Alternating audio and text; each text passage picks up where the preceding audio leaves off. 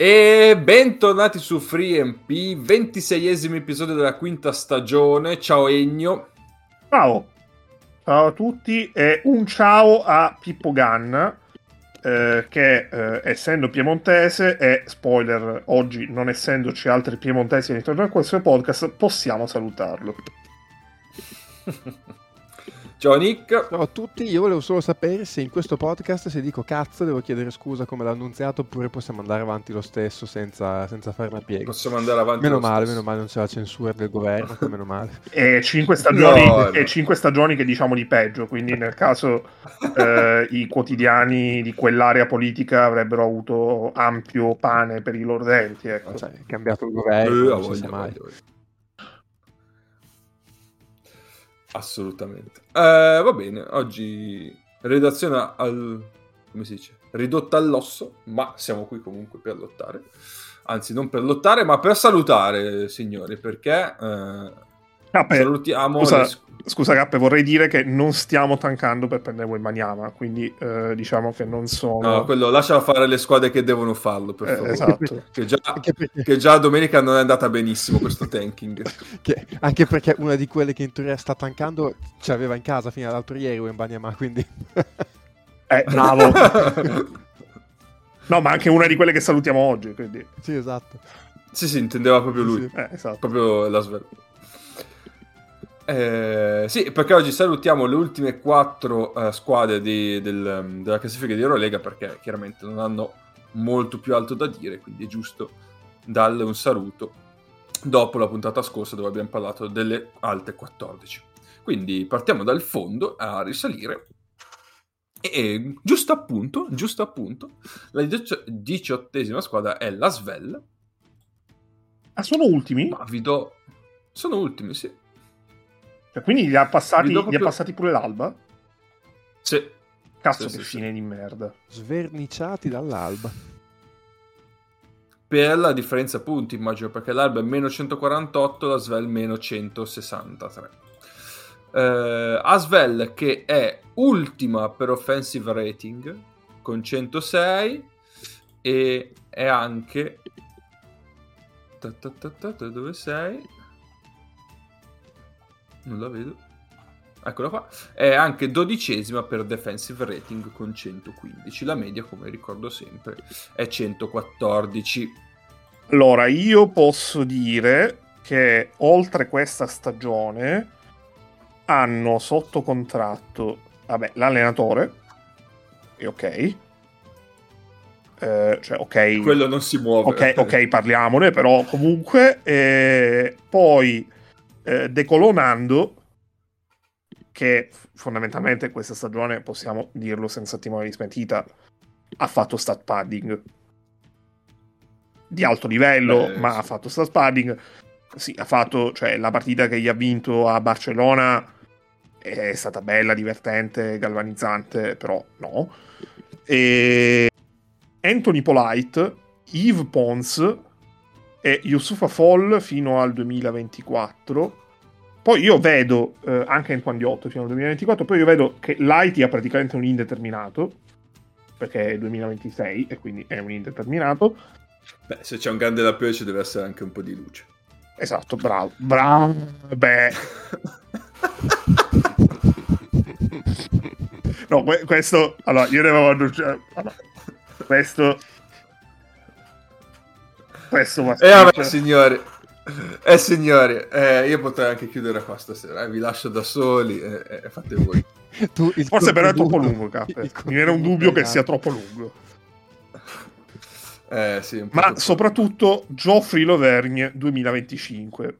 Madonna, ma c- sembra tipo, è presente zero emissioni 2030, Geoffrey Lavergne 2025, sembra, sembra una roba del genere. Cos'è? Bra- bravo, esattamente. Vabbè, eh, diciamo che la futuribilità di questo roster non è altissima. Sono stati peggio delle più delle più pessime aspettative, sinceramente. Perché, perché, comunque alla fine, dai, eh, iniziando, comunque dice, avevano preso, cioè, avevano comunque decolò, avevano sì, fatto tutta una serie di scommesse abbastanza curiose, cioè, non è che ti aspettassi che facessero chissà che, però così tanto male, anche no. Eh, qua, per il futuro sicuramente super, super, super interessante Risachet, che è uno di quei perticoni che, che, che tirano fuori loro sì. dalle loro cantere, giocatore molto interessante, però è un, boh, 2000 e non so neanche di che anno è 2004 forse Risascè adesso lo dico subito te lo dico subito 2005 ecco 2005 che adesso ultimamente sta cominciando a giocare di minuti stabili mm, sta anche in campo insomma per come può stare in campo un 2005 eh, però ecco, cioè, io per queste squadre qua penso sempre a, a, nel momento in cui diventano non più competitive, qual è il motivo di interesse per guardare un giocatore, non so, un sistema di gioco, un allenatore qui. Sinceramente, motivi di interesse per dire, boh, adesso comunque due partite alla svelle guardo faccio fatica a trovarle. Sono un po' molto sincero. Sì. Ha fatto eh, qua, una stagione, dai, sì. non malaccio Jonah Matthews, magari uno che il prossimo anno può, può, rimanere diciamo, in zona Eurolega, che ha fatto anche alcune buone partite, una stagione interessante. Fa comunque un, tipo di giocatore che può aver mercato, però poi loro effettivamente vedendo il roster hanno tanti giocatori veramente borderline Eurolega. Sì, sì, sì. Dai, facciamo un po' un confronto con la passata stagione volendo. Cioè l'anno scorso è vero che c'avevano anche più di talento, però alla fine quanto sono arrivati l'anno scorso? Tra le ultime quattro sicuramente, tra le ultime sei. Allora, ho la risposta. Allora, l'anno scorso hanno chiuso penultimi, perché eh, comunque quattordicesimi okay. è penultimo posto, visto che le russe caput, con un record di Giusto. 8 vinte e 20 perse. Eh, L'anno prima... Tutto so... Mm-hmm. No, perché cioè, io sono andato, io praticamente mi è venuta la curiosità. Allora, questo è stato il quarto anno della Svel in, uh, in Eurolega. Allora, il primo anno, la Svel, l'hanno interrotto per Covid, fanno 10-18. Il secondo anno 13-21, che comunque sono 7 vittorie dall'ottavo posto. L'anno scorso 8-20, 6 vittorie dall'ottavo posto e quest'anno stanno 8-21 e attualmente sono a 7 vittorie dall'ottavo posto. Però dicevo, eh, tutto sommato diciamo come posizione in classifica sono simili rispetto alla passata stagione. Però la passata stagione avevano Kobo, avevano anche Chris Jones volendo, cioè comunque gente Beh, anche Wemanyama interessava Esatto, sì, sì, sei arrivato anche lì. Gente che vedevi volentieri e poi ovviamente, sì, come diceva Ennio, c'avevano anche Wembanyama. Quindi un po' di interesse ce l'avevano. Eh, quest'anno anche il roster mi sembra tutto sommato mm, uno, non dico, aspetta che oggi ho visto un tweet, lo vado a recuperare, però cioè, come età media è vero che l'Eurolega non è un paese per giovani, come abbiamo sempre detto, però mm, mi sembra anche un roster abbastanza vetusto. Quindi anche lì eh, c'è meno interesse nell'andarla a guardare.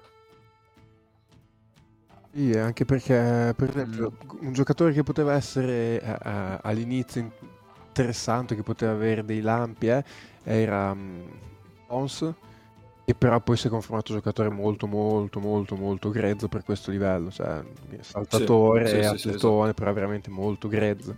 Uh, Parker Jackson Cartwright sappiamo che non è andato bene. L'hanno rimpiazzato con D-Bost, quindi no, la situazione non poteva migliorare, infatti non è migliorata. Eh, Basuan uh, oh, così così, nel senso c'è un giocatore che comunque non ti fa schifo, però ho l'impressione che f- probabilmente questo livello per lui è un, è un po' troppo. troppo. Sì. Cioè, probabilmente resta un giocatore meraviglioso per un livello sotto che può essere Champions, Eurocup. L'Eurolega probabilmente un po' troppo, poi non lo so, sai, anche lì dipende tanto magari dal ruolo, però comunque lui in teoria quest'anno non è che fosse uno a cui davano tanto palli in mano e quindi ha, do- ha, dovuto scontrarsi contro una squadra che gli chiedeva di fare la prima opzione offensiva e ha fatto abbastanza fatica, insomma bruttini, forse ecco sì, sì, sì, una delle squadre un po' più brutte anche perché è il discorso che facciamo anche la settimana scorsa con l'Alba, no? cioè queste squadre qua che bene o male cominciano la stagione sapendo che non hanno molte ambizioni, quantomeno che abbiano una proposta di gioco interessante, che mettano lì qualcosa di interessante. Cioè, se non metto lì neanche quella, cioè, oggettivamente, esatto. che ci stanno a fare? Eh, Tony che mette i soldi, tutto il contesto bellissimo per carità, perché sappiamo la Svel comunque eh, ha tutto uno sviluppo di giocatori, ha tutta un, un'area geografica della Francia sotto il suo controllo per lo sviluppo dei giocatori, però se poi l'Eurolega non è un paese per giovani, cioè alla fine se uno va a vedere un po' sul senso della cosa, fa un po' fatica. Sì. Ehm, allora, la Svel del tweet, la media, però penso sia una media non pesata. Adesso faccio la media pesata, tanto per avere un po' più di accuratezza sui minuti. Comunque la, è davanti, è gli, gli, gli sono, davanti alla Svel ci sono stato Efes, Milano, Barça e Olympiacos che diciamo han, avevano e hanno pretese differenti rispetto alla Svel come eh, gestione, cioè come obiettivi di stagione.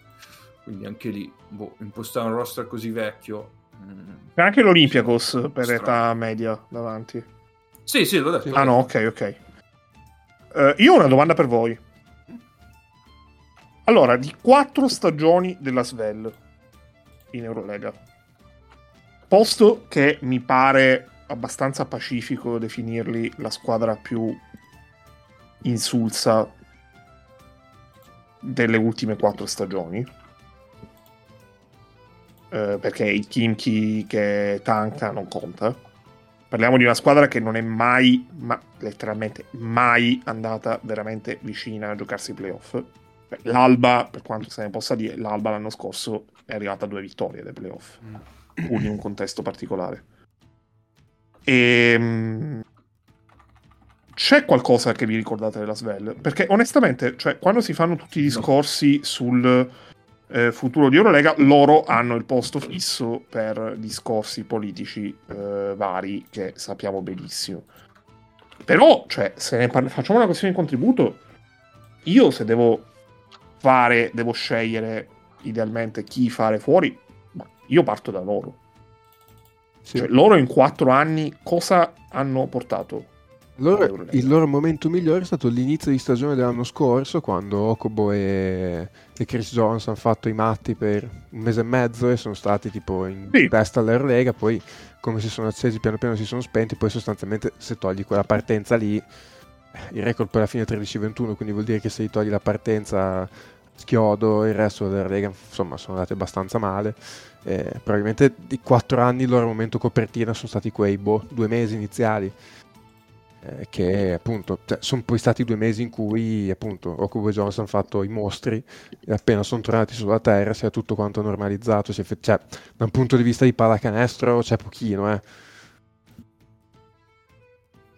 sì sì sì, sì. Eh, perché poi anche lì eh, sì c'era un Banema l'anno scorso ma ha giocato giusto quando, quando era già finita più... la stagione eh, esatto quindi anche da quel punto ah, di sì. vista lì ha dato pochino, cioè non è che dice ah cazzo l'anno scorso è stata la stagione che Wembanyama ha giocato in Eurolega, cioè credo che in pochi si ricorderanno dell'anno scorso come l'anno in cui Wembanyama ha giocato in Eurolega.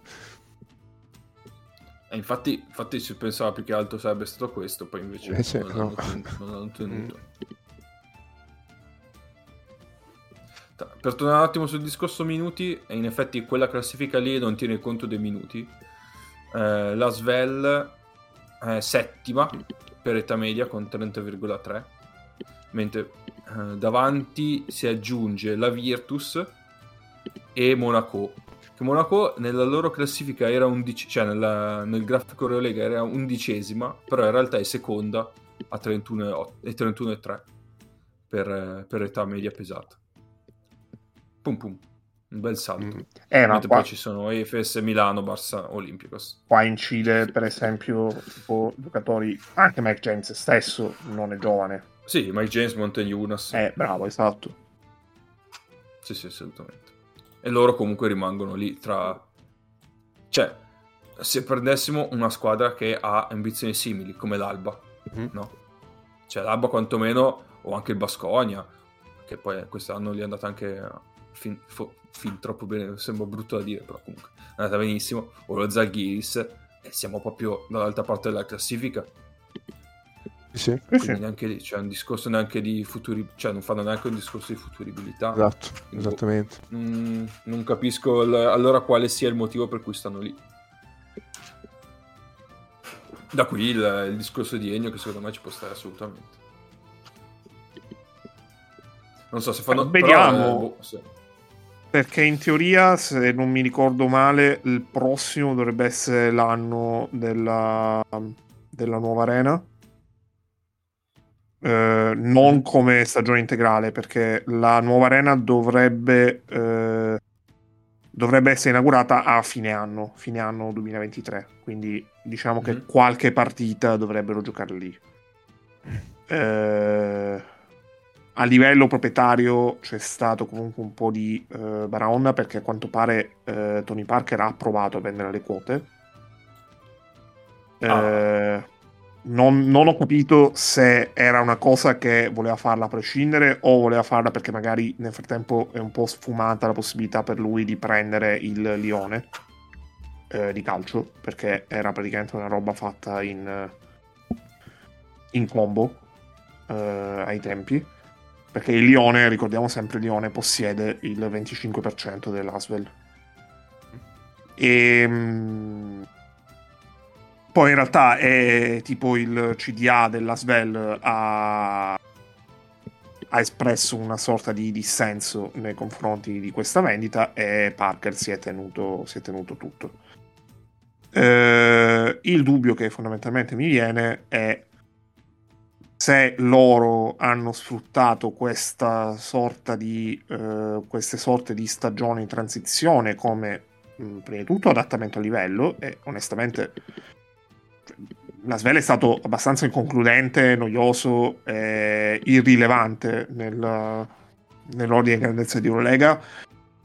Però comunque una squadra che in queste stagioni diciamo credo che a turno le abbia battute tutte. Cioè non c'è una squadra che fatto 8, vit- 8 partite e 8 vittorie con la Svella a memoria. Eh, perché è questo comunque, cioè, indica quantomeno un minimo di competitività Sì. al netto di tutto. Poi le stagioni vanno male, ma quello è un altro discorso. Eh, per poi iniziare a costruire, a contendere nel momento in cui ehm, arriva l'arena nuova. Oppure un'altra cosa che potrebbe essere anche interessante da vedere eh, è eh, come loro eh, risponderanno al fatto che adesso loro hanno una rivale in territorio nazionale che è decisamente credibile perché l'anno scorso sono comunque riusciti a vincere il titolo francese a gara 5 contro il Monaco ma eh, quest'anno Monaco è una candidata credibile a fare le Final Four di Eurolega. L'anno scorso era un po' la Cenerentola eh, e soprattutto questo, cioè io non riesco a pensare come, come può fare eh, Monaco a vincere, eh, cioè a Svella a vincere una serie al meglio delle 5 quest'anno con Monaco, mentre l'anno scorso comunque a livello di giocatori francesi, anche per il discorso di Kobo che facevamo prima, non erano distanti le due squadre, ecco. Stavo guardando i record contro le varie squadre d'Eurolega. L'unica squadra con cui cioè, non hanno mai vinto sono 0-4 con lo Zenit, 0-8 con Real. E... Avrei giurato che ne avessero vinto, Eh, avevo vinto almeno una con Real. no, in questi 4 anni qua con Real sono 0-8. Le uniche due squadre con cui non ha mai vinto, poi il resto hanno vinto almeno una partita con tutte le altre. Barcellona addirittura ne hanno vinte 3 su 7. Ehi. Sì, tra cui tipo una lì, quella che dicevamo prima. Esatto, esatto. Eh, sì, sono solo quelle due squadre lì, quelle con cui eh, Zenit 0-4 e Real 0-8.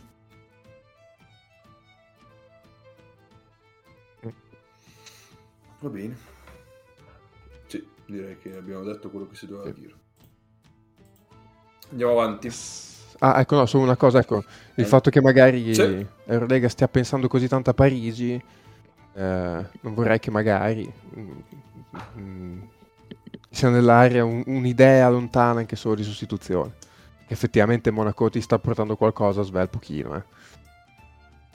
E, e poi tre francesi, onestamente no. Eh no, esatto, cioè... Cioè, tre francesi li accetto nel momento in cui eh, siamo a 24, a 22 fisse, mm. e allora ok, va bene. Sì, sì, sì, sì, sì. Ma 18, tre squadre francesi mai, e nemmeno 20. Sì, sì, sì. Va bene, andiamo a un'altra squadra, questa decisamente molto più simpatica, eh, l'Alba. Alba che chiude appunto 17 che sta chiudendo 17 vediamo poi effettivamente come finirà. Eh, Alba che ha mediato un 108 di offensive rating e un 115 di defensive rating. Eh, se non vado errato, sì, è quella che gioca al ritmo più alto di tutte, addirittura più di Valencia e Basconi, che si dice sempre oh, come corrono, invece. Eh, qui... Anche a Berlino non si scherza. Esatto. Cioè, questo è tutto quello che abbiamo detto che la Svezia... Loro sono i più fatto. giovani. Mm. L'Alba ha fatto. Esatto, sì, sì, esatto. Eh, proprio, sì, sì. Infatti è il contrario, dicevamo prima. Eh, eh, loro sono un altro, nel loro essere una squadra che è ultima ed è partita più o meno con quell'idea lì, però almeno cioè, hanno proposto qualcosa, eh, lo diciamo la volta scorsa. Cioè, e, e anche quella è una differenza tra la Svel e l'Alba. Cioè, la Svel, so quanti giocatori gli prenderesti eh, i conti sulle dita di una mano e poi forse cioè, non servono neanche tutte le dita di una mano. L'Alba invece i giocatori ce ne sono tanti che glieli prenderesti volentieri, li metteresti in una rotazione anche di buon livello dell'Eurolega. Eh, sviluppano dei giocatori, hanno un sì. sistema di gioco peculiare, hanno un allenatore interessante, eh, poi perdono, però comunque una partita dell'Alba anche oggi che ormai giocano di niente, comunque cioè, la guardi, un tempo lo guardi volentieri.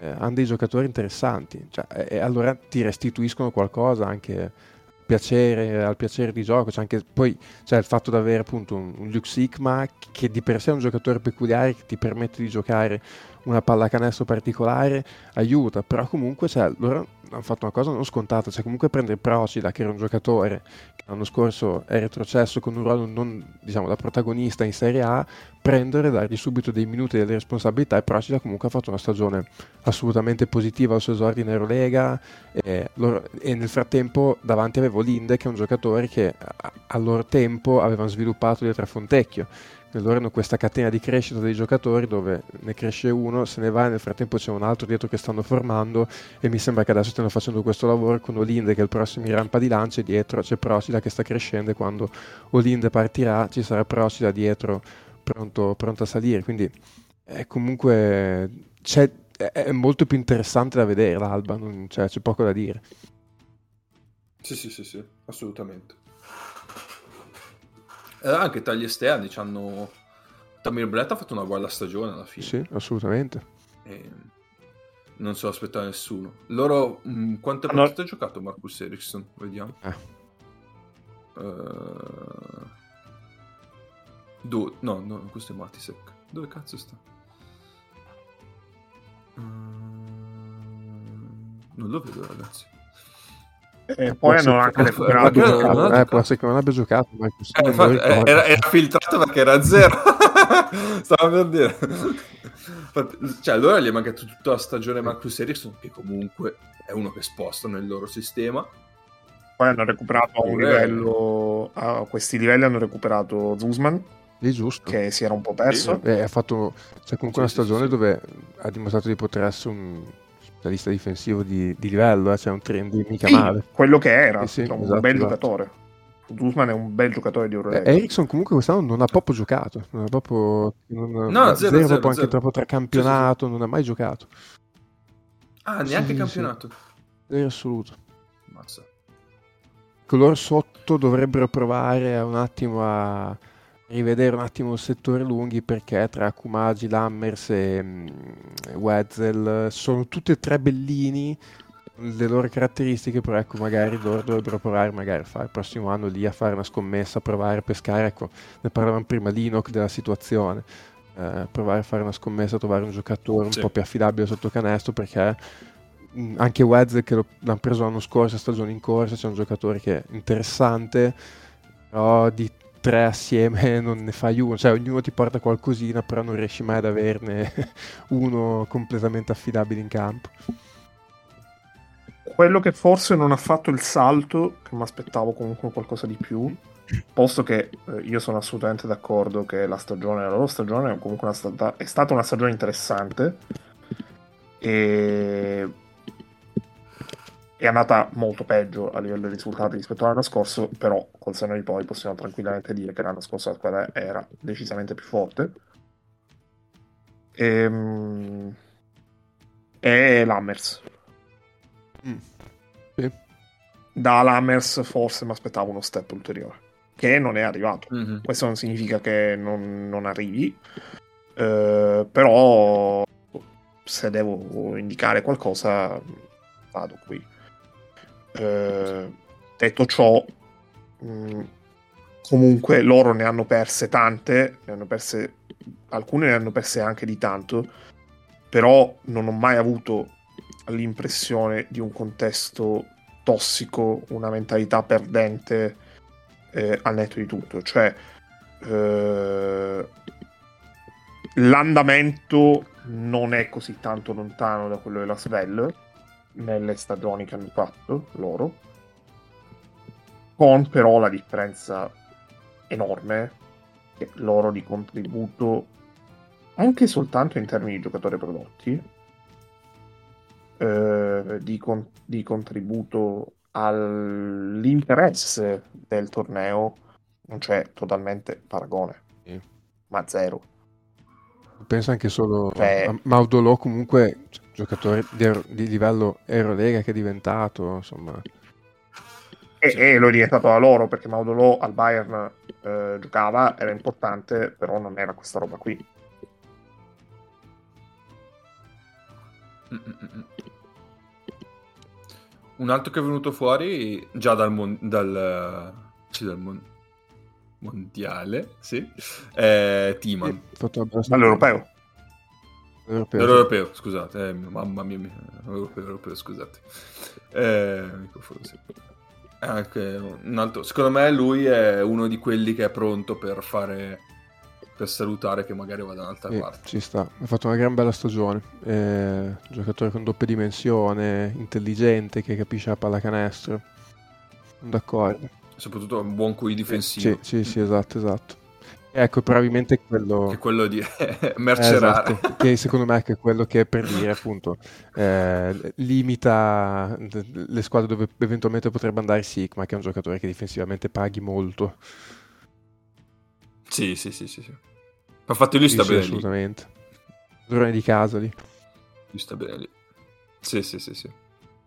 Poi diceva Ennio, nel momento in cui ha detto non mi è mai sembrato un ambiente tossico.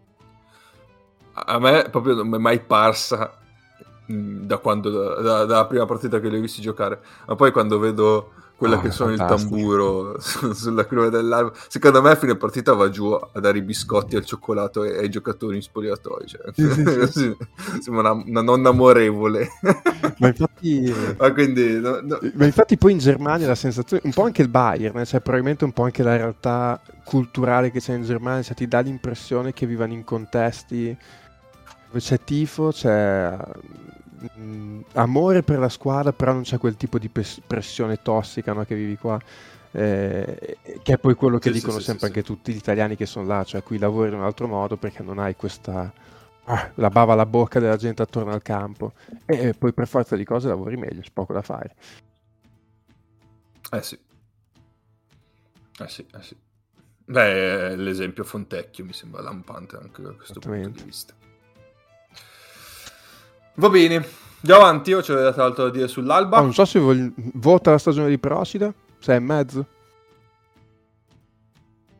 Sì. Anche 7. Sì, sì, ci sta. È la prima stagione in Eurolega, cioè Procida non, non, è, non aveva giocato una partita in Eurolega, non aveva giocato un minuto nelle coppe europee. Sì, sì. Assolutamente.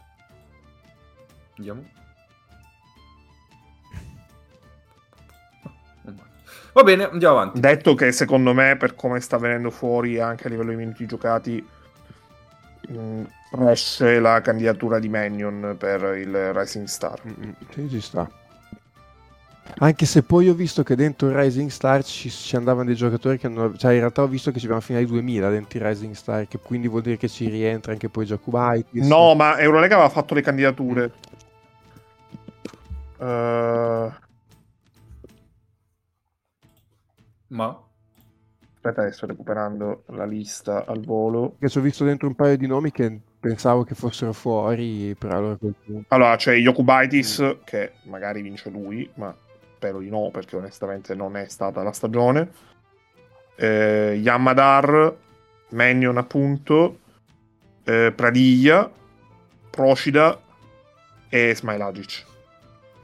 L'unico, l'unico effettivamente che può può toglierglielo è um, Kubaitis perché abbia fatto sta gran stagione ah. però oggettivamente se devo dire da quel mazzo lì sì, c'è, quello, c'è più esatto, status ecco. sì.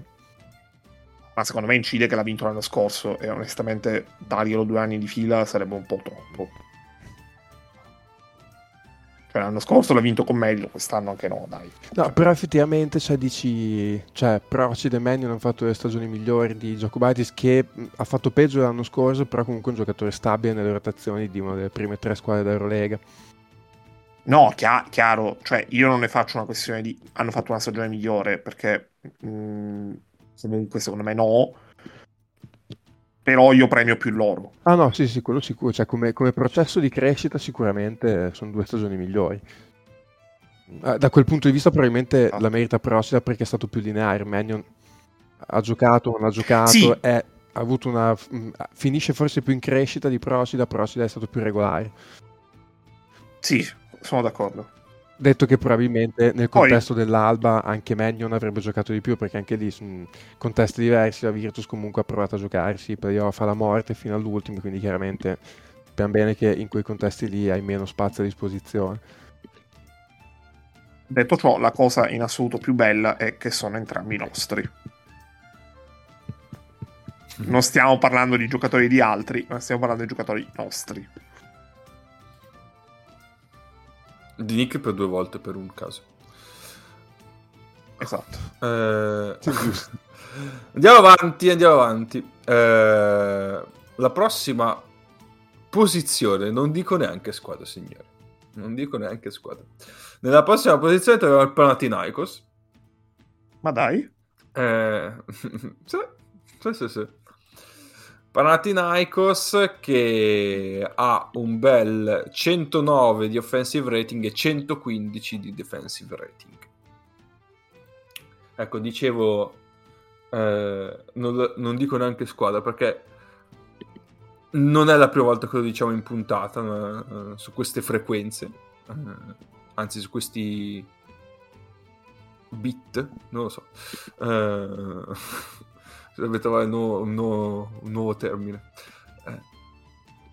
Hanno fatto una cozzaglia di giocatori anche buoni, presi singolarmente, ma di fatto non è, uscita una cosa gradevole alla vista e alla chimica di squadra, diciamo. Eh, perché sì, troviamo eh, gente come Walters, come Grigonis, come Derek Williams, come Ponitka, anche Dwayne Bacon volendo Papa Giannis, cioè tutti giocatori che anche in un contesto decente potrebbero fare dire la loro. Però così tutti assieme no. Direi che l'esperimento non ha funzionato. Sicuramente no. E... Poi sicuramente l'ambiente non aiuta. Eh. Pana alla fine avremmo potuto dire le cose che stiamo per dire adesso mm, in preview senza aver visto la stagione probabilmente ci avremmo preso cioè, e mi sento di dire che era abbastanza scritta che la stagione del Pana andasse in questo modo qua. Guarda io faccio mea colpa io a vedere il roster ci avevo creduto che avessero avrebbe, che avrebbero lottato per il playoff Oddio, io non mi ricordo eh, poi in effetti non mi ricordo sono... che cosa gli ho dato perché poi guarda che potrebbe essere che anch'io in realtà gli abbia dato un 3 non lo so non mi ricordo Andiamo a recuperare questi Perché in realtà voti. anch'io ho un ricordo che quest'estate ho detto, beh, però ha messo assieme un sacco di bei nomi. Però mi ricordo anche che pensavo, sì, però sono tanti bei nomi messi lì un po' così a pescare delle carte al mazzo. Non, non ha molto senso messi assieme. Poi ci ha messo sopra la matta Bacon che direi che quest'anno tutto il credito che si era costruito l'anno scorso a Monaco se è bello che ha giocato. Poi ultimo, ultimo colpo sì, di coda la notte io... in discoteca con Mike James. Quindi.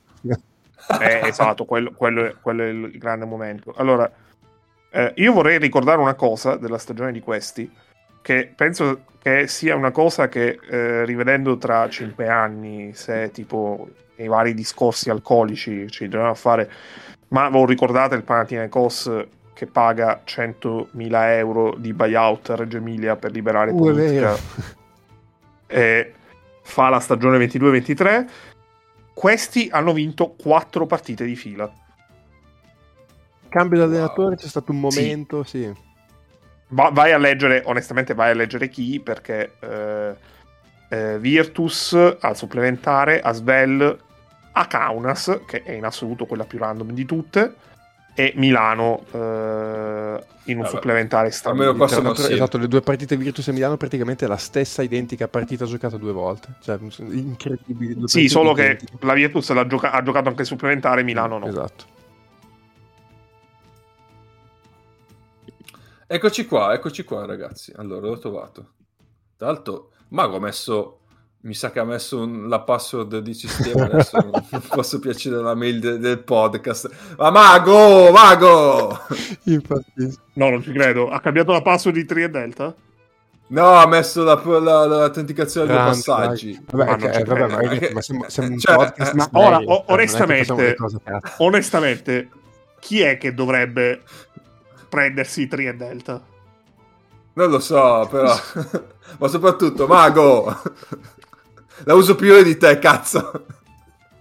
Questo, questo è, un momento, Vabbè, questo è un vabbè. momento molto metaverso in cui tu stai rimproverando Mago durante la registrazione di un episodio che Mago potrebbe ascoltare domani mattina come potrebbe ascoltare sabato.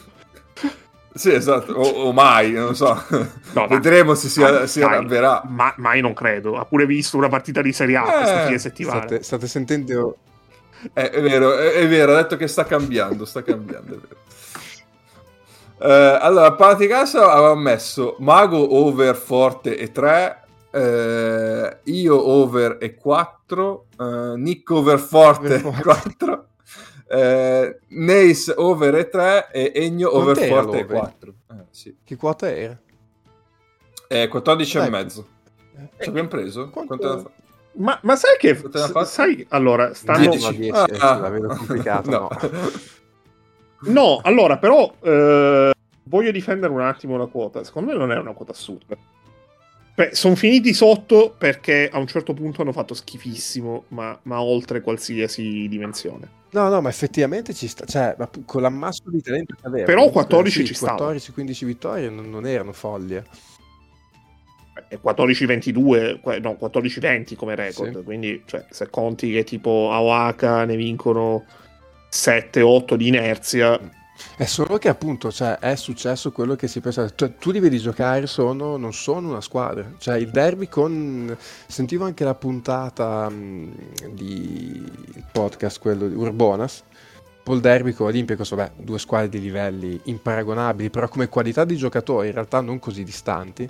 E diceva, era proprio, eh, cioè, proprio evidente come da una parte ci fosse una squadra e dall'altra cinque giocatori che a turno condividevano il campo non c'è mai stata un'identità di squadra nel Panathinaikos anche in quel momento no, in cui è arrivato chi hanno preso Radonic come allenatore eh, che hanno vinto quelle quattro partite no? che ah il Pana si sta riprendendo cioè, ne ho viste tre di quelle partite non, non ti dava l'impressione anche in quella striscia lì di essere una squadra e aveva fatto click eh, per citare eh, Messina e, e aveva trovato il quid per girare cioè ti dava l'impressione di una squadra che talento si era amalgamato per un incrocio di casualità per 3-4 partite, avevano vinto le partite perché comunque con quei giocatori lì delle partite ne puoi sempre vincere, infatti poi appena hanno perso due partite sono tornati subito con la testa sott'acqua.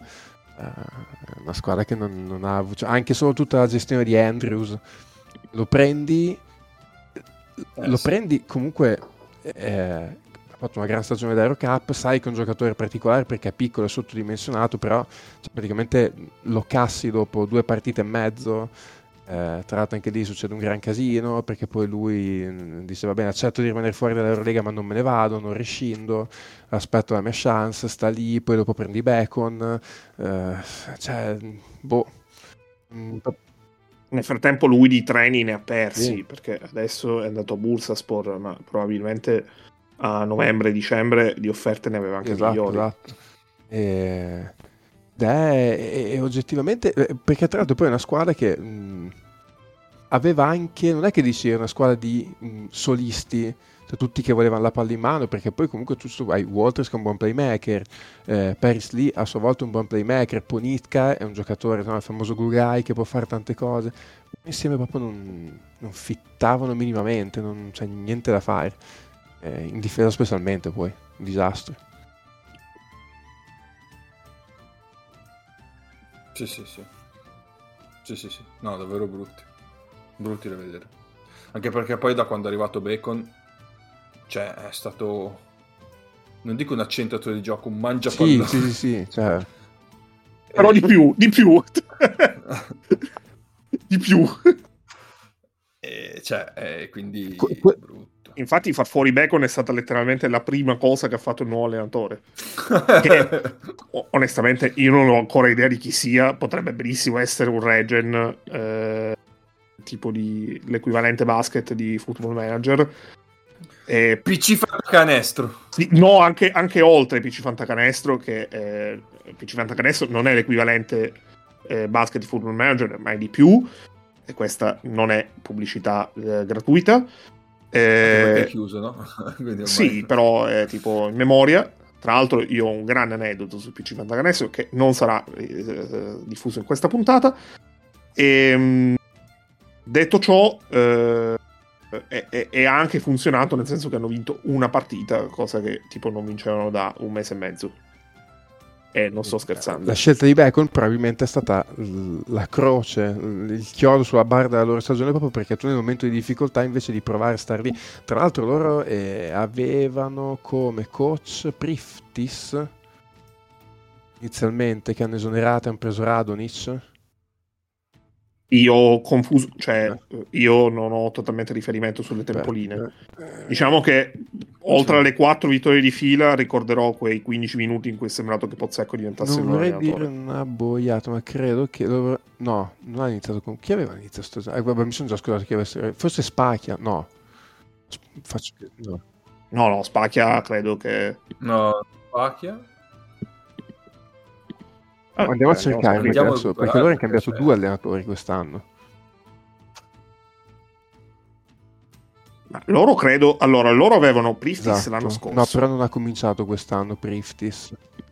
No, ha cominciato Radonic. Ah, ok. Loro avevano Priftis Ok, ok. l'anno scorso, che cacciato ad aprile, dopo che tra l'altro l'avevano dovuto convincere perché Priftis aveva fatto una grande stagione con eh, Ah, sì. Kazan, portando Kazan in Eurolega.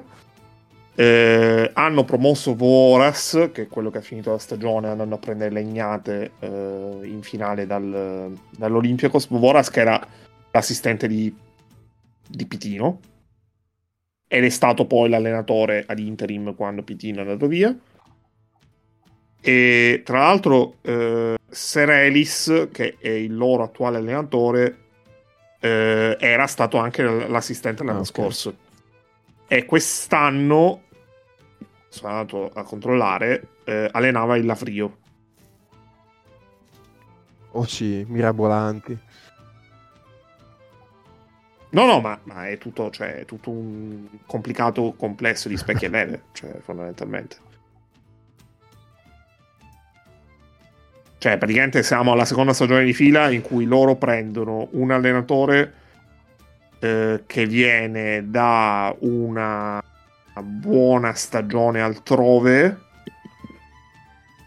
perché comunque Radonic eh, l'anno scorso aveva finito bene alla Stella Rossa, tanto che aveva vinto il campionato più a Baliga. E, e lo prendono. Sembra che le premesse iniziali siano bene, poi la stagione va a puttane. E, questo è come si dice: si dicono parole che non si devono dire meglio rispetto a come dice Lucia Annunziata. E, e poi mettono al suo posto un allenatore greco che era uno degli assistenti, oltre che eh, tipo l'ex allenatore di qualcuno. E tra l'altro Vovoras, a quanto, cioè, a quanto ho capito, era assistente anche quest'anno. Sì, sì, sì. Cioè è assistente anche quest'anno, quindi lui ha ballato un po' tra fare l'assistente e fare, fare il capo allenatore, cioè è un casino. Poi, ecco, Voras pure una mm, prima di questo ping pong di esperienze dal Panathinaikos ha allenato anche in Ungheria. Quindi eh, abbiamo fatto un po'. Lui è la, forse l'anello di congiunzione tra Trien Delta e il campionato ungherese. Pazzesco. Cioè, che, che, da qui si capisce il casino. Cioè, tu con queste premesse qua, qualsiasi giocatore tu possa prendere, ma come puoi pensare di fare una stagione di alto livello in Eurolega? Cioè, non... Comunque è chiaro, mi sembra abbastanza evidente che l'anno prossimo eh, il giochino tipo ha giocato a, a, a, Brindisi, ha giocato a Sassari, lo facciamo con Allenato e Panathinaikos. Assolutamente. Ah, e, perché in tutto questo non abbiamo avuto praticamente notizie per tutto l'anno del nostro amico Giannacopoulos. Eh, g- g- mm, quindi, eh, nonostante questo, è stato il casino più assoluto. il nostro amico e quasi cofondatore di podcast, eh, cioè, non si è... No, aspetta, allora, allora, visto che parlare della stagione del, del Panathinaikos credo sia parlare bene della stagione del Panathinaikos è praticamente impossibile e eh, vado un attimo a controllare se ci sono contratti interessanti che vanno oltre questa stagione. No, in realtà sì, perché comunque hanno contratto oltre questa stagione Paris Lee, Grigonis e, no! e Kalaitzakis, i due Kalaitzakis. E oltre, vabbè, a Samo, Samodu, Samodurov, Samodurov che... Aspetto, però anche lì c'è il discorso di Risasce esatto, prima. Lo vediamo. Allora, eh, sì. vi leggo. Allora, Obradovic lascia il Panathinaikos nel 2012. Okay. Dopo che lo allena per 13 anni. Allora, vi leggo nell'ordine quelli che sono stati gli allenatori del eh, Panathinaikos da allora. Vai. Reggetevi forte. Allora, Pedulakis 2012-2014. Dusko Ivanovic 14-15. Eh. Sasha Djordjevic 15-16. Di nuovo Pedulakis 2016. Xavi Pasquale 16 2016-2018. Rick Pitino... quello andava anche... Eh, era andato ai playoff comunque. Con, sì, sì, sì, no? sì, No, no, ma, ma, ah, ma, ma, in mezzo qua hanno fatto stagione playoff, figurati. Sì, sì, sì, sì, sì, sì, sì, sì. Eh, Rick Pitino 2018-2019.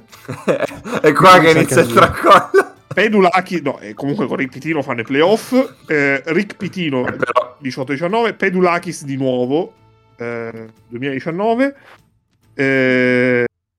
Rick Pitino 2019-2020, eh, Vovoras 2020-2021, Kattash che adesso sta face- avendo altre fortune al Maccabi 2021 e Dimitris Priftis 2021-2022, Vovoras 2022, Radonic 2022-2023 e Christos Serelis che è proprio il nome da regen di eh, Football Manager eh, 2022, due, anzi 2023.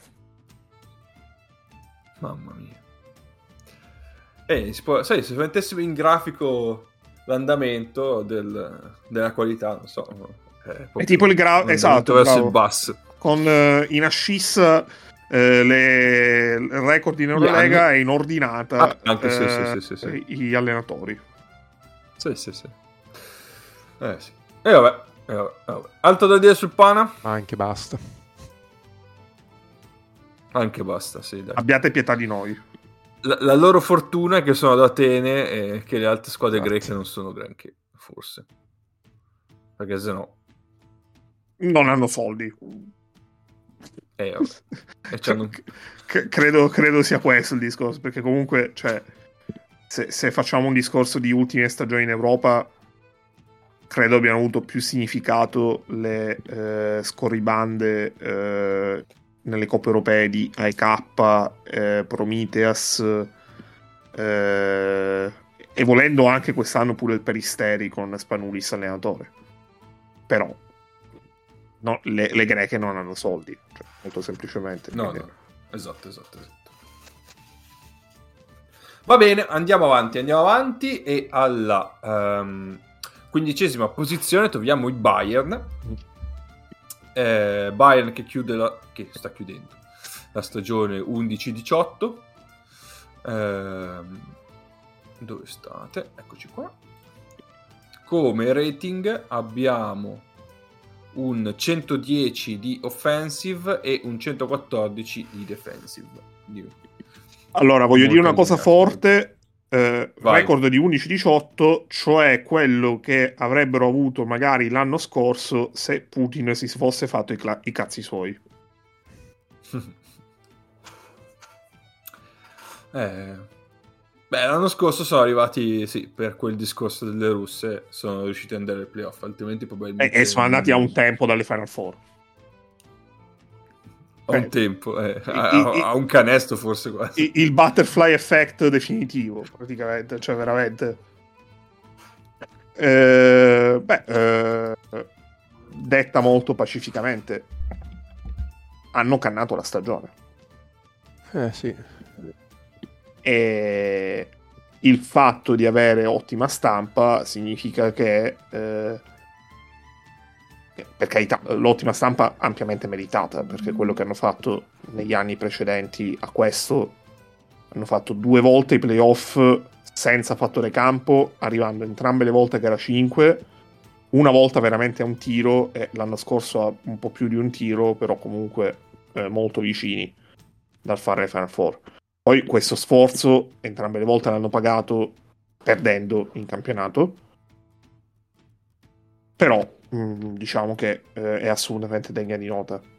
Magari quest'anno il campionato lo vincono e eh, per certi versi sarebbe anche ora perché non lo vincono da 4 anni e per essere in assoluto la squadra che spende di più e soprattutto ha il roster più lungo e profondo di tutti in Germania sono tanti, cioè noi rompiamo le scatole a Milano magari questa da un po' di tempo comunque un po' di, le rompiamo un po' di meno perché c'è la Virtus però rompiamo le scatole a Milano se Milano non vince il campionato il fatto che il Bayern non vinca il campionato da 4 anni in Germania è tanto però al netto di ciò eh, hanno cannato la stagione e il fatto che loro abbiano un'ottima stampa per Trinchieri, per tutto quello che la struttura alle spalle di Trinchieri, ha fatto sì che se ne sia parlato zero.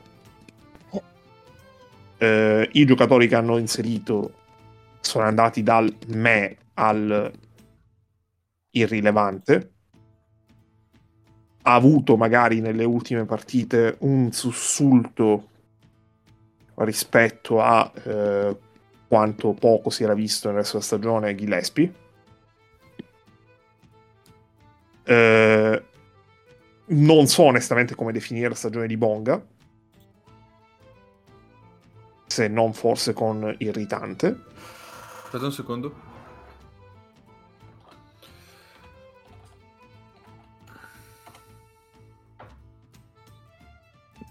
Dimmi quando andare.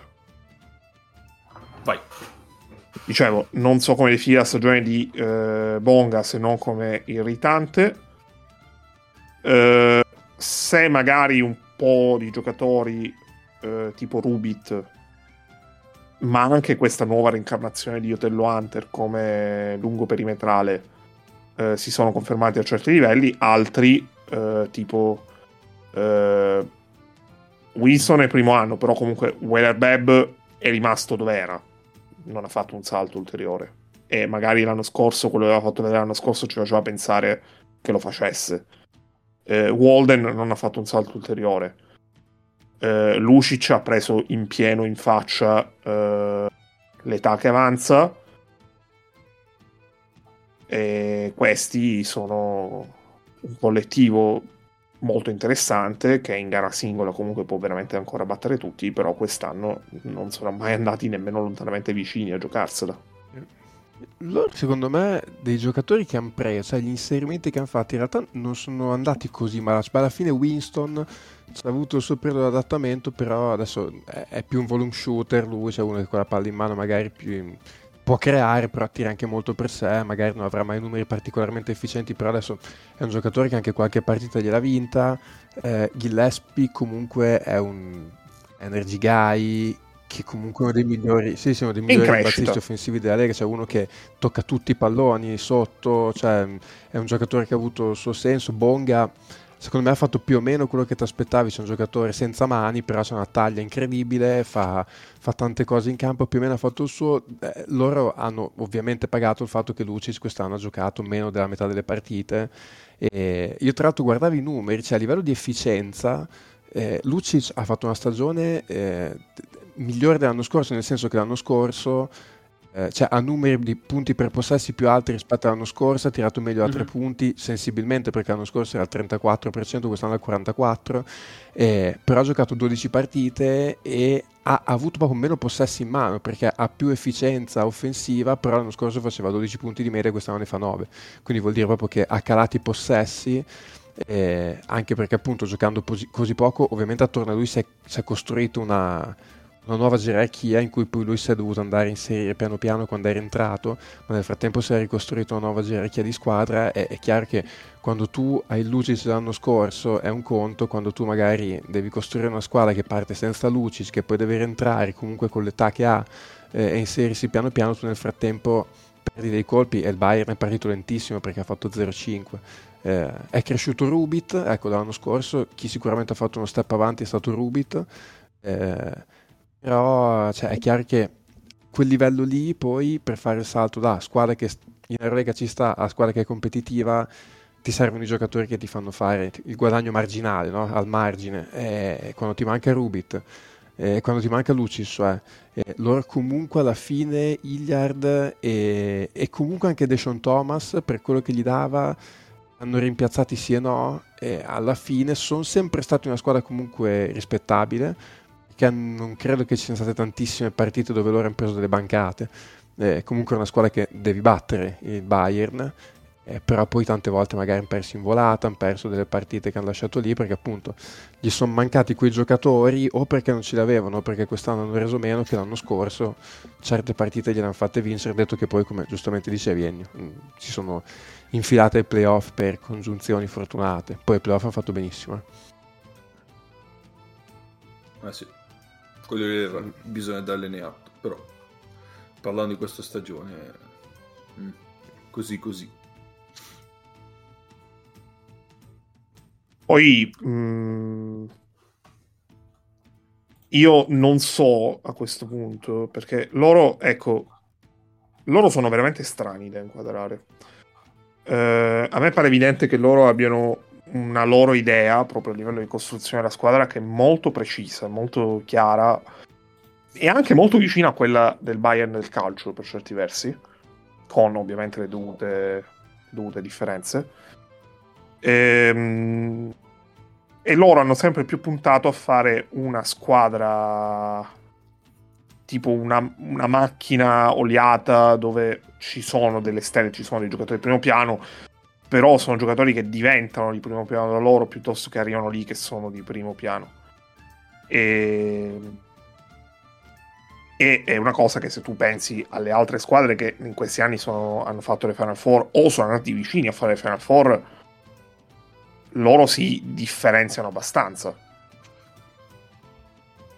Uh, io non ho idea quanto per quanto tempo vogliono continuare con, uh, con Trinchieri, perché all'inizio, diciamo, ehm, sembrava un po' che Trinchieri non fosse destinato a starci tanto lì. Uh, perché comunque Trinchieri veniva da, dall'esperienza al Partizan che era stata uh, molto interessante dal punto di vista cestistico, ma poi è finita malissimo proprio tra, tra le parti. E, ehm, e comunque c'era sempre l'incognita del Trinchieri, allenatore eccezionale, validissimo, però a un certo livello non c'è mai arrivato, cioè non, è mai andato, non ha mai fatto lo step ulteriore.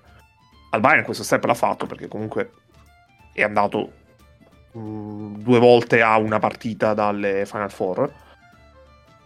E mh, non so se è più un discorso, se può giovare di più alla carriera di Trinchieri, provare a mettersi in gioco veramente in una squadra di non categoria superiore, perché secondo me il Bayern può appartenere alla categoria delle squadre, delle squadre di prima fila, quanto di ambizioni, almeno proprio di ambizioni e pressioni superiori.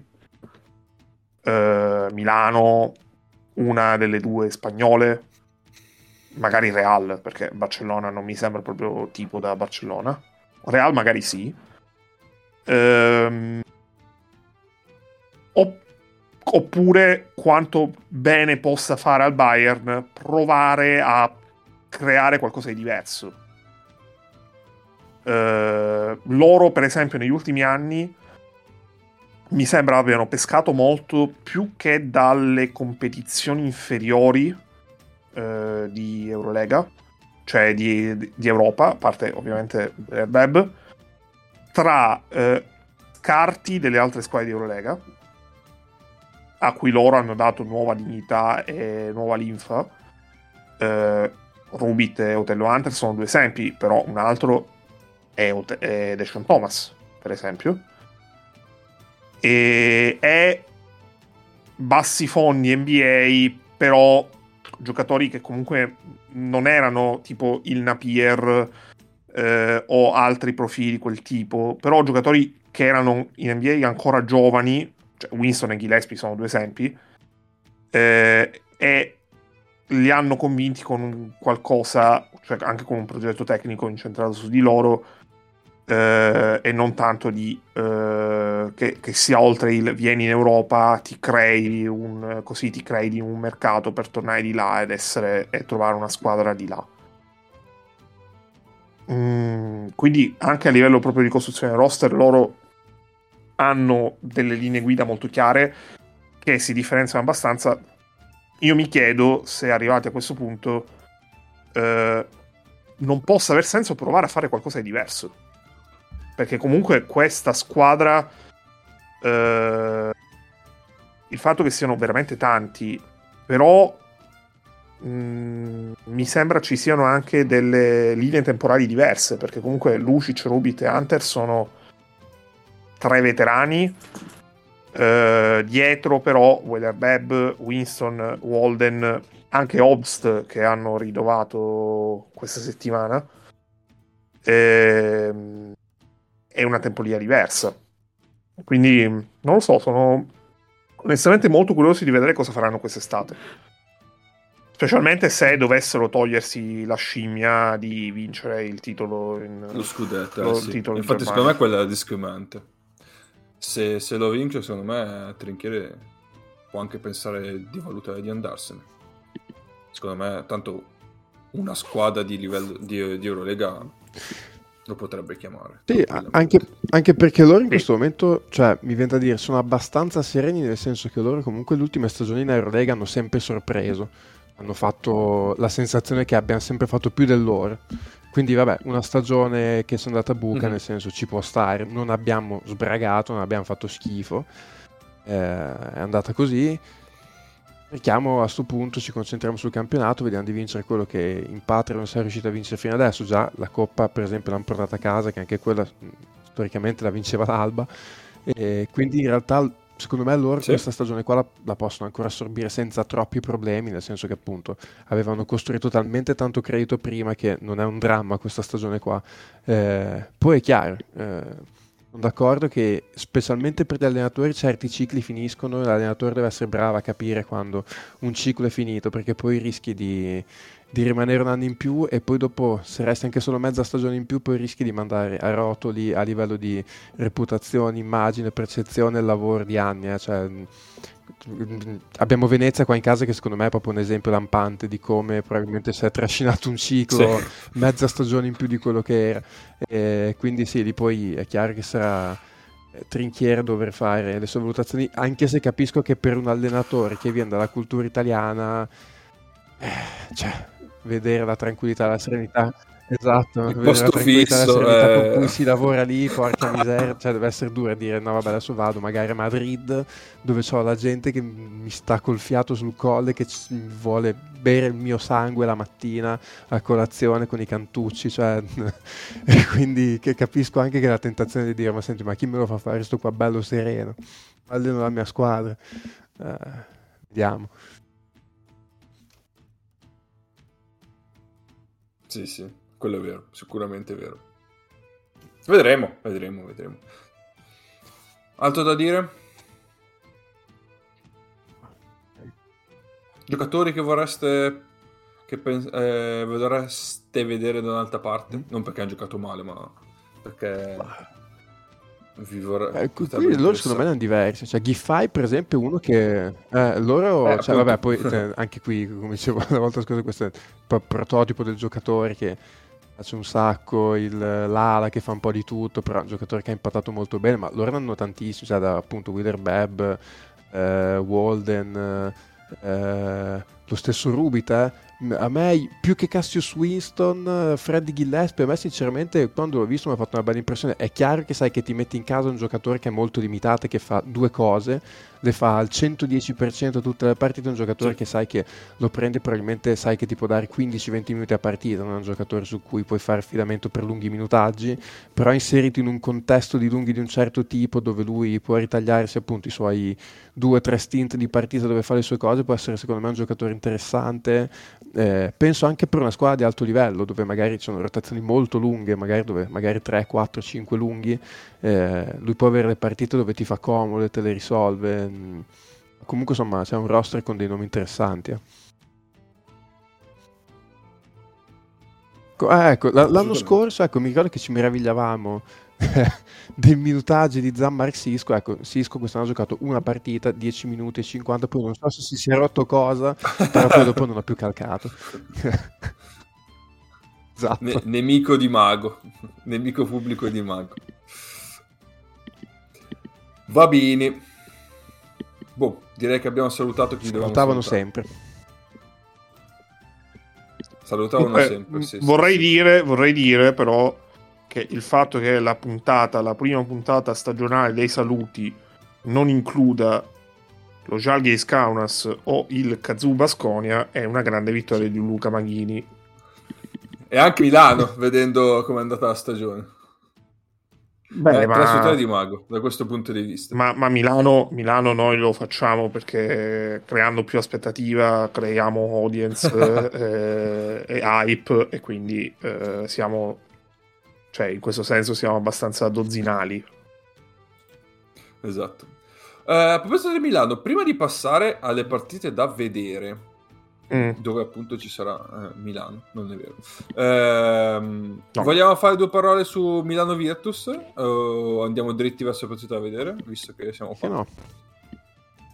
Sì, grazie al cazzo hai vinto. Che, che... No, certo che vuoi fare due parole su...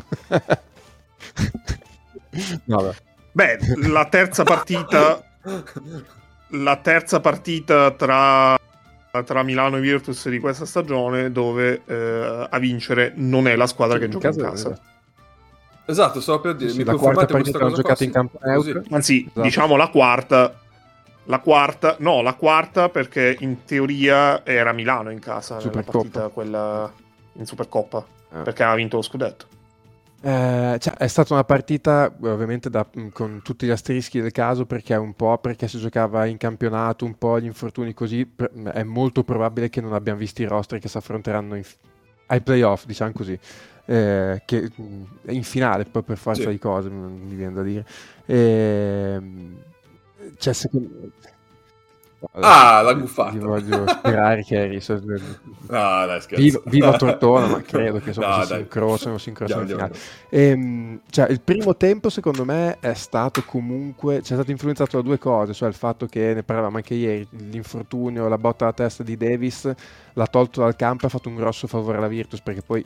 Eh, ieri parlavo con degli altri amici, si discutiva un po' di plus minus su singola partita. Eh, che è comunque sempre un numero da prendere un po' con le pinze. Secondo me ci sono proprio due plus minus che sono eh, proprio rivelatori, uno da una parte e uno dall'altra. E uno è quello di Brandon Davis, che fa più 14 in 12 minuti, e secondo me è quello un plus minus molto vero. Nel senso che è il giocatore che ha realmente dato fastidio alla Virtus e per fortuna della Virtus appunto il primo tempo ha avuto il problema del colpo alla testa che l'ha tirato fuori poi nel secondo tempo ha avuto problemi di falli quindi ha potuto giocare solo 12 minuti ma in quei 12 minuti la Virtus ci ha capito pochino dall'altra parte c'è Jaite che ha fatto più 9 dal secondo migliore di plus minus per la Virtus ma ecco quello secondo me se c'è un plus minus falso ieri è quello di Jaite che ha fatto una partita. Io sinceramente tante castronerie errori tecnici di lettura tattici tutti in una singola partita da parte di uno stesso giocatore sinceramente era so io a memoria non me li ricordo sinceramente c'è un giocatore che a un certo punto esattamente nel tunnel, però per i problemi di falli di Baco e tutta una serie di questioni, Scarello sostanzialmente non poteva toglierlo dal campo e tra l'altro alla fine è quello che ha giocato più di tutti perché ha giocato 27 minuti e, e quindi alla fine la Virtus si sarà arrabattata e, e ci sarà arrabattata anche perché poi nel primo tempo ha tirato da tre punti molto bene, poi sicuramente più fluidi in attacco, un po' più rilassata la difesa di Milano, eh, però sì. oggettivamente la Virtus nel primo tempo ha tirato da tre molto meglio di quelle che sono le sue abitudini. E, ehm, è chiaro che quando tiri così eh, sposti molto la bilancia della partita.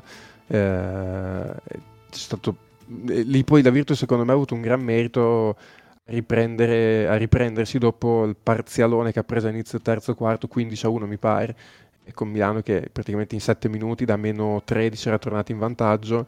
Lì ha fatto tre giocate Wims che ha fatto 5 punti e una stoppata su Heinz mi pare.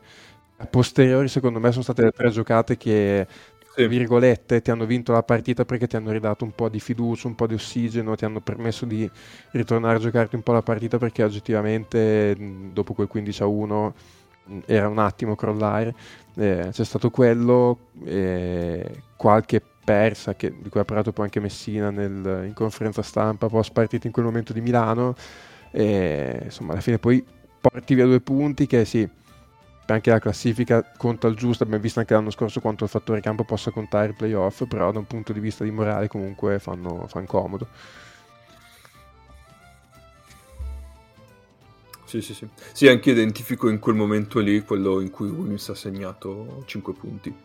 Eh, il momento in cui si è un po' decisa la partita. Poi io non ho visto il quarto quarto, uh, però lì in quel momento lì dove Milano aveva attualmente l'inizio della partita, aveva recuperato ed è andata avanti, in quel momento devi fare quell'ulteriore sforzo per prendere quei 6-7 punti di margine ehm, per ammazzare definitivamente l'avversario che in quel momento era proprio stordito dal, eh, dalla tua folata offensiva e difensiva.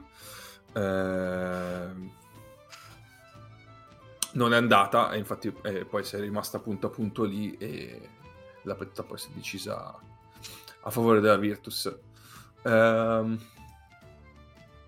diciamo ieri io, io e Nick eh, sul gruppo eh, malissimo. Voigtman eh, lato Milano e che dopo un periodo in cui sembrava un po' rinsavito nelle ultime uscite, eh, specialmente contro il Real e appunto con la partita di ieri con la Virtus, mi ha lasciato bruttissime vibes eh, perché è tornato a rifiutare tiri che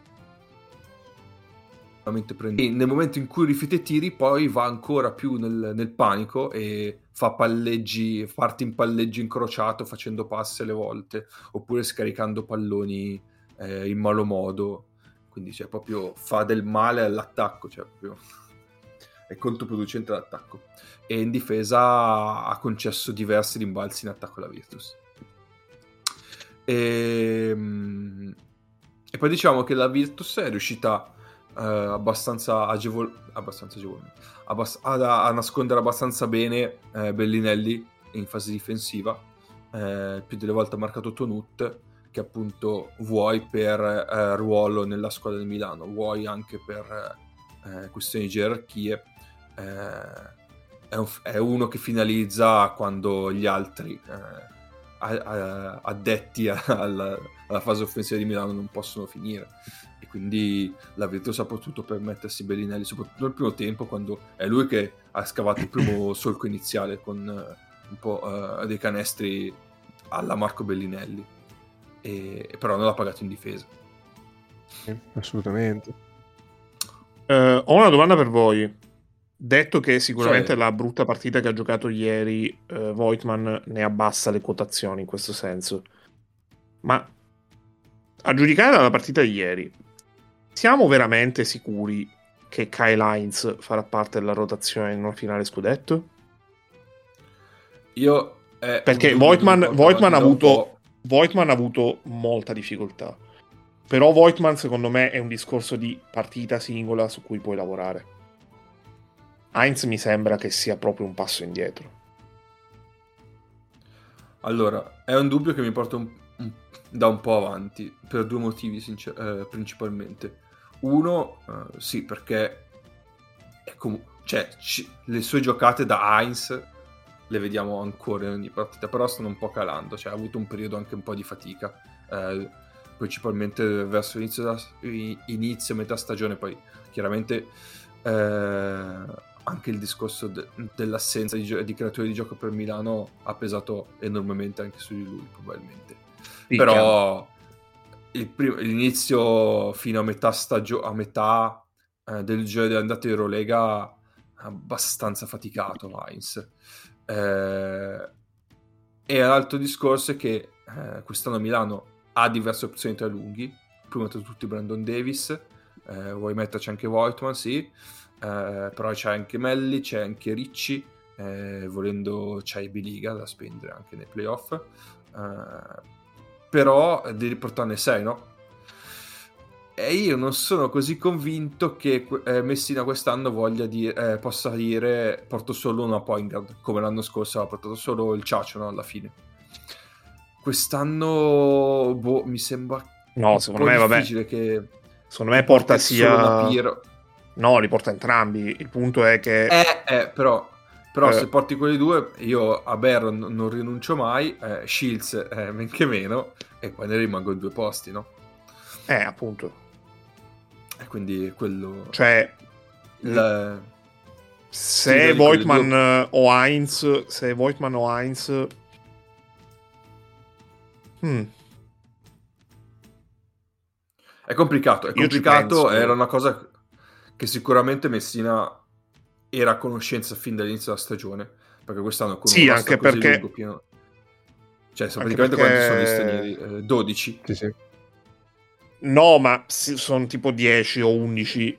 E poi è una cosa che... No, sono 11. È una cosa che è prevista inizio stagione, ma più che altro, cioè, oggi c'è Napier, diciamo che nelle gerarchie al posto di Napier c'era Hall uh, a inizio stagione quindi quello che è lo slot che oggi andrebbe a occupare Napier insieme a Pangos e Hall, eh, con eh, Mitru Long che in ottica le idee a inizio stagione era pronto a, approfittare dei momenti tipo, eh, tipo Jerian Grant l'anno scorso, facendo, facendo un discorso di assonanza tra le due. Sì. Quindi, boh, complicato. Vediamo anche come arriveranno atleticamente, fisicamente alla fine. Eh, cioè, quel... Visto alcuni e uscite di, di scena di tanti giocatori di Milano, eh, non si sa. No, Nick? Mm, cioè, io che Messina rinuncia a Heinz ci credo quando lo vedo, perché che proprio l'intervista che ha fatto poco tempo fa, credo alla Gazzetta, no? che diceva vorreste vedere l'impatto che ha in spogliatoio, come ha in mano tutti questi ma proprio che abbia un rapporto, cioè i suoi due figli putativi erano Ciaccio e Heinz, il Ciaccio è andato è rimasto Heinz, cioè, poi, poi, penso che abbia anche comunque la lucidità di, se eventualmente c'è da fare un ragionamento di quel tipo, di farlo. Però vuoi anche perché appunto Heinz è un riferimento eh, anche a extracampo e Voigtman comunque uno nuovo. Eh, ci credo quando lo vedo. Poi secondo me questa partita ti ha detto che comunque nel momento in cui la vi... T- tanto comunque queste sono partite dove a roster probabilmente diversi da quelli che saranno, però un pochino cominci a prenderti le misure. E questa partita qua comunque ti ha detto che con Whiteman in campo la Virtus è scappata via e quando invece hai potuto giocare magari con, eh, Davis o comunque con Heinz hai messo più in difficoltà un pochino i lunghi della Virtus, anche se la Virtus era fatto la partita sotto i tabelloni, eh.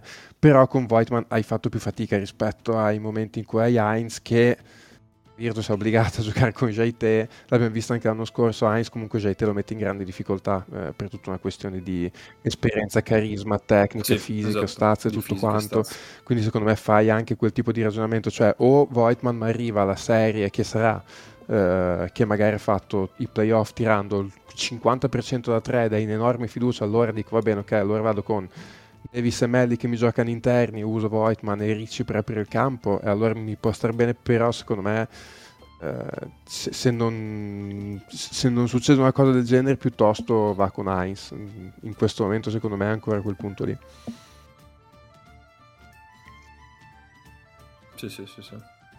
E invece la tua Virtus ci sono già gerarchie più ah. definite o secondo te? Secondo me è una cosa interessante che si è visto ed era una cosa che avevo pensato onestamente dopo una serie di prestazioni aberranti in Eurolega, cioè avevo detto secondo me continuare a insistere su JT in questo momento non ha senso e il fatto che Scariolo sia partito con Baco eh, domenica eh, è un segno in, in, in, questo, in questo, senso. Eh, secondo me Baco non sta facendo una mm-hmm. brutta stagione, cioè rispetto a JT è un giocatore molto diverso, sa fare cioè, Jaita è un giocatore che ha mani migliori, c'è cioè molta più qualità di Baco, però Baco è un giocatore che magari ha meno qualità, però fa quelle due cose, è mentalizzato sul fare quelle due cose e sapete anche voi che alla fine poi con i lunghi tante volte ti fa più comodo un lungo che due robe sa fare, però quello fa. E, ehm, e, e secondo me ha giocato... Per me poi più, la, più rapido, più rapido di piedi, piedi Baku. Esatto, quindi e, e, quindi secondo me anche il fatto che lui sia partito in quintetto poi ha avuto immediatamente premi di falli e lì ecco una roba su cui deve crescere perché non è possibile che fai subito due falli, rientri, fai il terzo e poi fai anche il quarto, cioè figlio mio, cioè sei comunque un professionista, cerca di tenerli in tasca sti falli. Però ecco, secondo me da quel punto di vista probabilmente stanno cercando un pochino di vedere se riescono a invertire la gerarchia e a trovare un modo per cui Baco possa essere un titolare che ti dà del valore. Eh, detto che poi gli ultimi 4 minuti, quando c'è stato da insomma, provare a sigillare la partita, ha giocato con Schengeli e Miki. Ehm, Bene Mannion, eh, al di là dei punti e dei canestri, che quello comunque è una cosa che lui ha sempre avuto, cioè sei in fiducia, è quello che ti può prendere palleggiare e tiro da 8 metri marcate e fare canestro, quello lo sappiamo. Eh, ho visto un paio di buone letture dal pick and roll, che era una cosa che lui cioè, comunque aveva anche quando era al college Arizona e secondo me in queste stagioni qua un pochino aveva perso, vuoi un pochino perché lui sentiva di doversi legittimare segnando e quindi secondo me in queste due stagioni aveva un pochino lasciato da parte la parte di costruzione eh, c'è proprio in apertura prima appunto che faccia il suo secondo fallo gioca un uh, pick and roll con pocket pass fatto con tempi perfetti giusti schiacciato per Baco che va a schiacciare.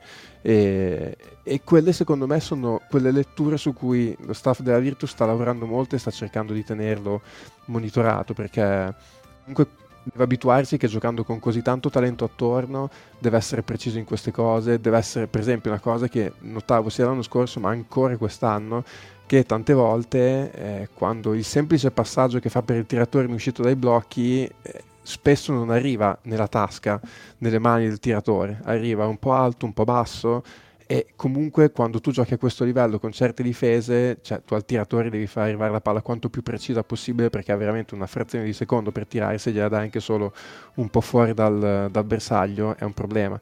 E ho visto miglioramenti da quel punto di vista. Resta eh, un giocatore che difensivamente è sempre puntato perché comunque eh, Napier domenica in linea di massima l'ha saltato più o meno quando ha voluto, come ha voluto, però se comunque lui comincia a crescere offensivamente anche da quel punto di vista delle letture non è male, anche perché comunque adesso la Virtus eh, avrà un paio di settimane almeno sia senza Teodosis che senza Paiola e quindi comunque adesso per almeno 4-5 partite avrai una gerarchia completamente rivista nel ruolo e, e questo poi ecco una cosa che sto apprezzando poi appunto chiudo eh, come comunque Scariolo sta riuscendo a tenere dritta la barra in una stagione dove comunque di sfighe ne hai avute perché eh, sei una squadra che non sei particolarmente atletica e stai continuando a giocare senza Ogelei e Cordinier che sono i due maggiori atleti che hai e comunque riesci a barcamenarti senza prendere strisce di sconfitte che ti mandano un po' a remengo la stagione e secondo me da quel punto di vista è stato il lavoro migliore che ha fatto fin qua Scariolo perché comunque Figa ne ha avuto anche la Virtus però di Riffo di Raffa è riuscito sempre a tenere la stagione a, a un livello secondo me di piena sufficienza.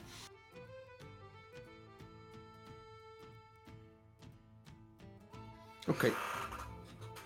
E per il discorso 6 da convocare, Ma, eh, secondo, a, secondo me a, a, ranghi, a, ranghi, interi sicuri sono completi, diciamo, sì, Teodosis, eh, Teodosis, Schengelio, Geleie, ti direi proprio Locke.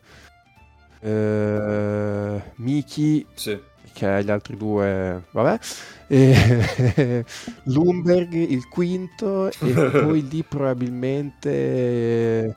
Cioè, sta, Ah, eh, sec- cioè, secondo me no, poi alla fine sicuramente no, cioè, no alla fine Schengheli, no, e, ba- e Miki sicura, poi probabilmente sceglierà uno a turno tra Baco e, mm, e Jaite, poi uno a turno tra Lumberg, Cordinier e Wims. Due, uno due, sì, eh, perché ti, ti avrei, cioè, secondo me il migliore dei tre tra gli esterni è assolutamente Lumberg e però ha avuto tanti problemi. Ieri ha giocato, secondo me, un ottimo secondo tempo, molto meno bene nel primo, ma nel secondo tempo ha giocato una buona partita, ha fatto anche dei canestri importanti e ha giocato bene in difesa su Lumberg, su, su Baron. E, ehm, non, non, anche lui sta avendo un sacco di premi fisici, quindi non riesce a trovare continuità. Se da qui ai playoff trova continuità e torna il giocatore che è stato i primi due mesi, secondo me è al posto diciamo fisso, tra virgolette. E, e, dopo a quel punto per me restano fuori Cordinier e Wims eh, però vediamo anche perché poi mh, mm, sei un po' anche qua diciamo che Scariolo sì, perché col fatto che appunto sei corto sotto canestro tu comunque tre lunghi stranieri sei sempre obbligato almeno a portare. Non ne puoi portare quattro perché poi dopo devi fare veramente delle rinunce sugli esterni. Eh, quindi probabilmente poi andrei con Miki Schengelia, Baco e non so, Camara ecco. E, e, poi dopo tre esterni e poi dopo sarai appunto Hackett, Paiola Bellinelli, Mannion, Abbas, ecco, Abbas è un'aggiunta importante nel senso che è un giocatore che ti dà un'opzione volendo anche per giocare piccolo eh, sì. con uh, da 4 magari e, e un lungo. Eh, ed, che... Diciamo che non è a livello di Cordinier, eh, però, però sì. come... Sì, infatti uh, per quello che probabilmente se come mi sembra stia tornando a una buona integrità fisica da quei playoff per quello che secondo me alla fine Cordini è quello che potrebbe lasciare il posto perché a quel punto comunque tu hai Abbas che ne fa le veci abbastanza degnamente eh, Lumber secondo me è complessivamente un giocatore migliore Gelei secondo me è uno dei giocatori più determinanti che ha questa squadra quindi a quel punto a logica la rotazione dovrebbe essere quella sì sì sì cioè, no, cioè, nonostante no, sì, sì, una sì. buona stagione di Cordini no, no, assolutamente. per infortunio, no? Assolutamente, assolutamente. Però, cioè, sì, sì, sì, migliori, assolutamente, assolutamente. Va bene, dai. Sì. Direi che abbiamo detto.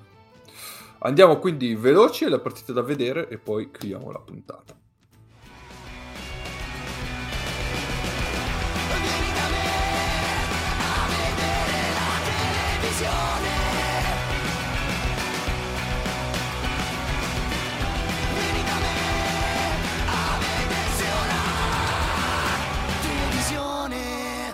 Sembra che cazzo te guardi.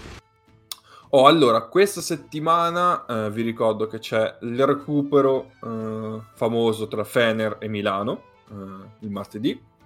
Eh, poi questa settimana vi proponiamo il giovedì... Che è successo? Ah, ancora Jack che esce. Non ce la fa proprio oggi. Vabbè. Ci abbiamo solo Craig oggi, speriamo. Ehm per giovedì abbiamo Stella Rossa Basconia e per venerdì Partizan Olympiakos. Discreto prima. Come eh, due giorni n- non c'è male eh, e, in più, e in più vi dobbiamo, eh, come si dice, una postilla. Eh. c'è una partita che potrebbe essere incredibile. No, decisiva. Decisiva. No, lo è decisamente, lo è sicuramente decisivo. È decisamente decisiva. Esatto. Eh? Ecco. eh, in Eurocup perché Trento va a giocare ad Amburgo e se vincesse potrebbe ambire Se vince, a un posto esatto, è ancora esatto. Mentre se perde fuori. Ecco, se vi siete persi l'Eurocup quest'anno, la prima postilla è non vi siete persi nulla. La seconda è eh, l'Eurocup di quest'anno è quella competizione dove Trento, che ha vinto tre delle, anzi due delle prime 15 partite giocate, perché eh, ha vinto la terza eh, settimana scorsa contro il Buducnost, ha ancora chance ben concrete di qualificarsi agli ottavi di finale. E quest'anno non sono saltate le russe a metà stagione. La regular season non conta un cazzo. Non stiamo parlando dell'NBA. No, decisamente no. Oh,